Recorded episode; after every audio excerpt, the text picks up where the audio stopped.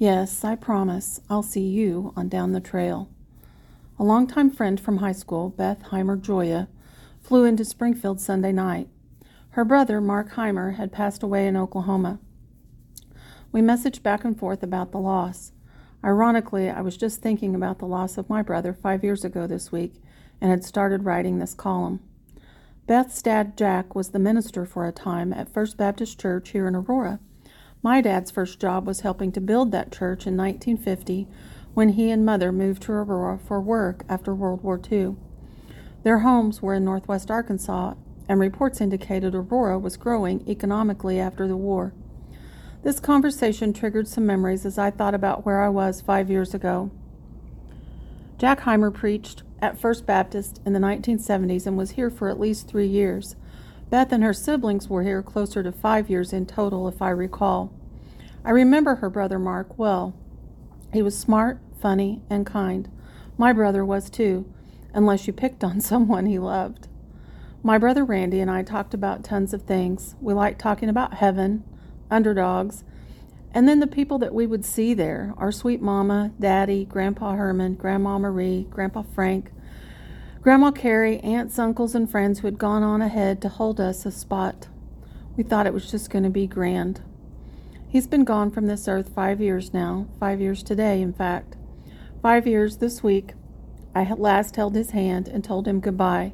It doesn't seem possible, yet at the same time, I hear his voice and I see him almost everywhere I go. He was such a character. He was my protector when we were little. He fixed my breakfast and my hair religiously when he was about 16 years old and mom was in the hospital. He scrutinized my boyfriends and gave me tons of sage advice. I didn't ever take all of it, but he gave it nonetheless. He loved what we were doing at the Old Armory Alumni Center. He loved driving the back roads. He relished in being a hound dog. He loved hot summer days and a cool breeze across his face.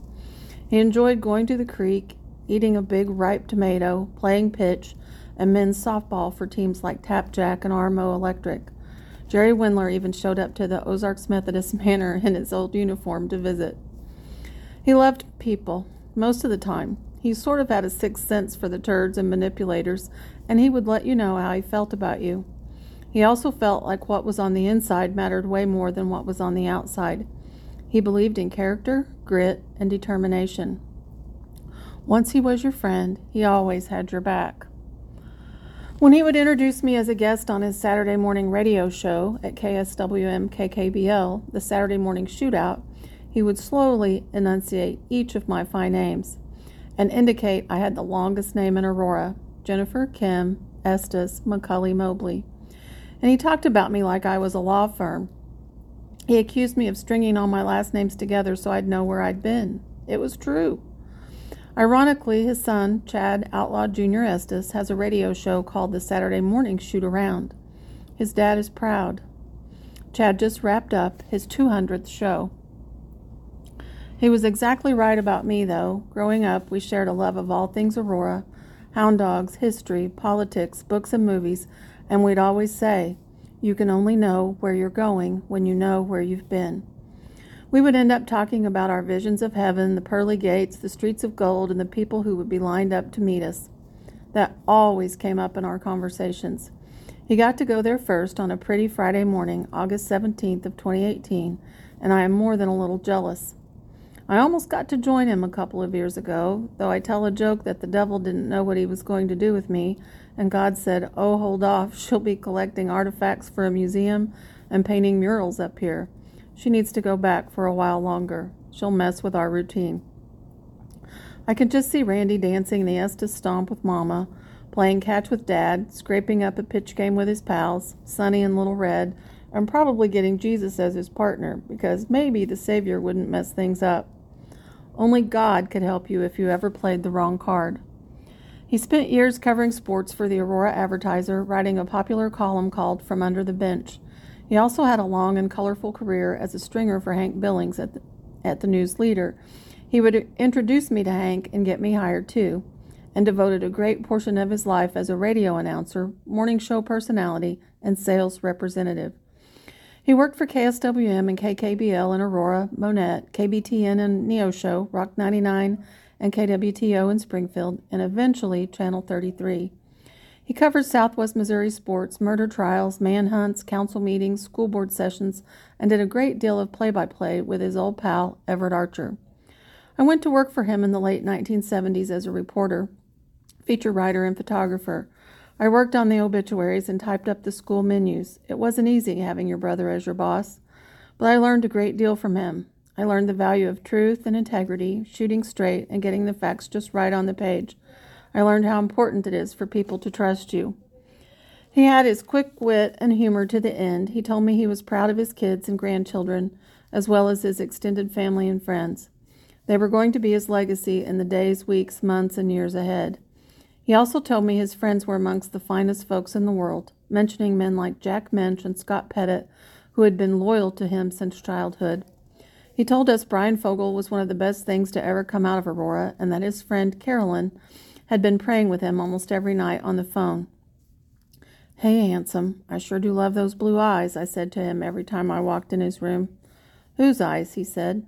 Yours, I always replied. Your eyes, too, he whispered. Yes, I nodded. Mine, too. Then I thought about the big blue eyes of his son and his daughter, Cody. Once a dog, always a dog, he always said. It's on his tombstone today in Maple Park. Randy told us he had lived a good life, cramming lots of things into those 65 years. He described himself as a Northtown boy, a staunch Democrat, a die-hard hound dog, a backslidden Baptist, a proud father and grandfather, and a man who was at peace. He said he had married two beautiful women who had given him two beautiful children. He said he never dated any ugly girls, and his mama was perfect in his eyes. He had survived numerous things after being run over by a stock car in the 1970s and being bucked off a runaway horse on a trail ride in the 1980s. Both events resulted in severe injuries to his legs. Despite predictions and doctor's orders, he came back to play men's softball with his beloved teammates, who were like family to him. We always said that people didn't really die as long as you continue to talk about them and share their stories.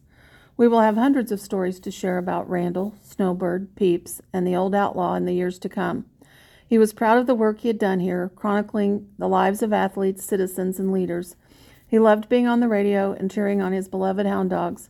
He hated losers, whiners, and complainers. He loved underdogs, long shots, and winners. He went out a winner. He always came to play. He loved to quote lines from old movies, and he often told me the quote from John Wayne and Rooster Cogburn Baby sister, I was born game, and I intend to go out that way. He also loved the last thing Augustus McCrae says to his friends in Lonesome Dove Woodrow, it's been quite a party. He told us, I've outlived Abraham Lincoln, Elvis, John F. Kennedy, and Jesus. It doesn't get any better than that. He always started off his 95.9 radio show with the song by George Thorogood, Bad to the Bone. He ended the show with Gregg Allman's I'm No Angel. He loved to sing The Road Goes On Forever, Jerry Jeff Walker's Redneck Mother, and James McMurtry's Red Dress. I sat with him on a bar stool at the VFW in Monett a few weeks before we had to say goodbye. I had driven over to look for him. He wasn't hard to find.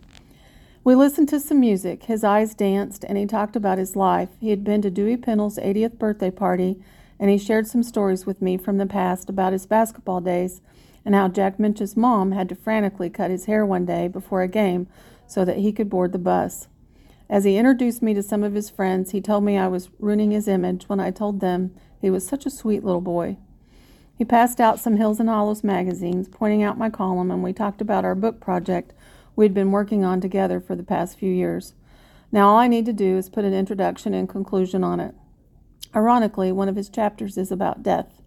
We walked outside to his blue truck, and he hugged me as he opened the door. His big blue eyes just danced. Within a few weeks, we would have him at the emergency room in Monett and would soon find out our time with him was short, too short.